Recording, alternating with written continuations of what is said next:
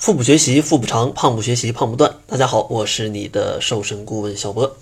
非常多的小伙伴在秋天也有非常高的减肥热情啊，经常跟小博来讲，说他们运动了一个月，然后控制个七八分饱啊，为什么这个体重还不下降？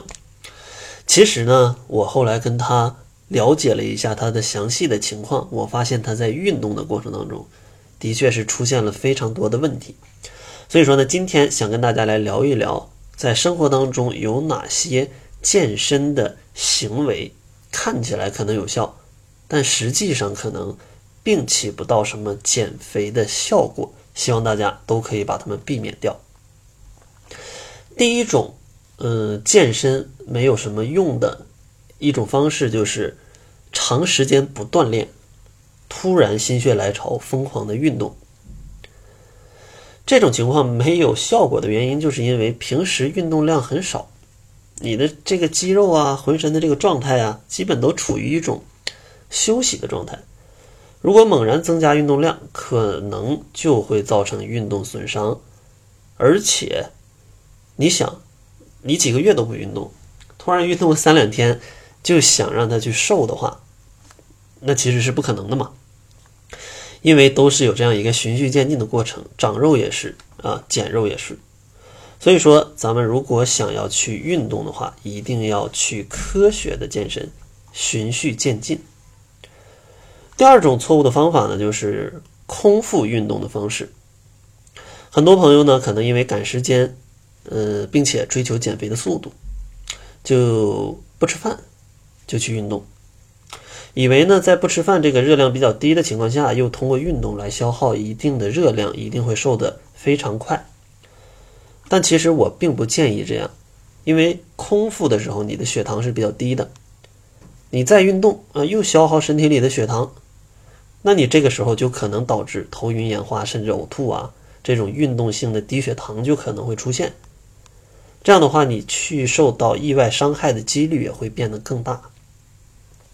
而且，就算你运动时候挺住了、坚持住了，但是运动结束之后呢，会不会更饿呀？那这个时候你还能再控制住自己吗？这个就很难了啊，这个就很难了。所以说，建议在运动的，如果你真没时间吃东西，就在运动的前半个小时吃一点容易消化的东西，比如说香蕉啊、葡萄干啊，呃，这些含有碳水化合物的一些食物，或者全麦面包啊，稍微吃一点。或者你哪怕喝两口运动饮料，我觉得在运动之前都是没问题的。这样的话才能有足够的血糖来保证你锻炼的效果。如果你啥都不吃，那这个真的有点太猛了。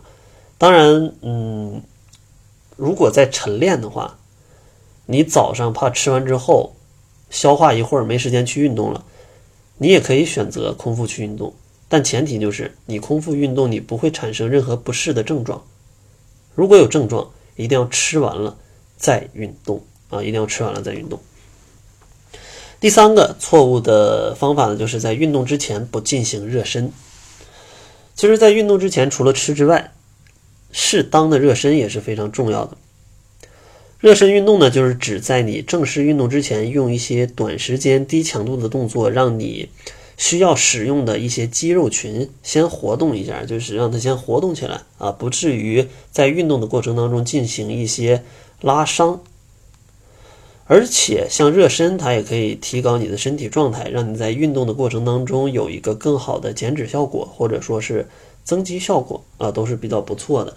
所以说，千万不要这个一拍脑袋说我该去跑步了就去跑，建议大家先热热身啊，先热热身。第四个误区呢，就是一些初学者急于求成。这个主要就是一些身材还不是特别胖，可能只是微胖，想要练一些呃肌肉呃来紧致自己的身材的小伙伴。他们可能为了模仿很多的明星啊、偶像啊，这个马甲线、那个 A 四腰的，然后练一练自己的好身材，然后就强行的练很多的力量训练，完全超出自身的负荷的这种范围。这样也非常容易导致肌肉韧带去受伤，然后影响后期的这样运动的一个周期。因为你想，你才练练个一两次，你就疼得痛不欲生，你的身体既不支持你后面去练，你的意志力也很难坚，就是帮助你继续往下坚持。所以说这样的话也是很难去练出一副好身材的啊，练出一副好身材的。然后最后一个需要注意的就是不注意生活习惯的培养，因为前面都在讲运动啊，其实除了运动之外，规律的休息、健康的饮食都是非常重要的啊，非常重要的。像晚睡啊，就容易导致内分泌失调，影响身体的机能；饮食过于油腻或者重口味，都会造成体内热量的盈余。所以说，早睡早起，饮食清淡，呃，把这种习惯去持之以恒，才会有一个适合你去运动的这样的一副身体。它也能把你运动的效果发挥到最好的一点啊，最好的一点。希望呢，大家如果去运动的话，不要犯。这五个小误区，也希望大家通过运动都能取得非常棒的一个成果。节目的最后呢，还是送给大家一份减肥大礼包，里面包含了十二万字的减肥资料、七日瘦身食谱，还有运动减肥的一些视频。想要领取的话，关注一下公众号，搜索“小辉健康课堂”，灰是灰色的灰。另外，呃，我们的第三期甩脂营已经开始招募了，因为前两期已经满了，第二期在十月二十四号开始。呃，已经满了。第三期在十月三十一号开始，现在也可以开始报名了。如果大家想看一下小博带的学员的减重情况，可以关注一下小辉健康课堂，来查看一下他们的减重之后的感想。那好了，这就是本期节目的全部，感谢您的收听。作为您的私家瘦身顾问，很高兴为您服务。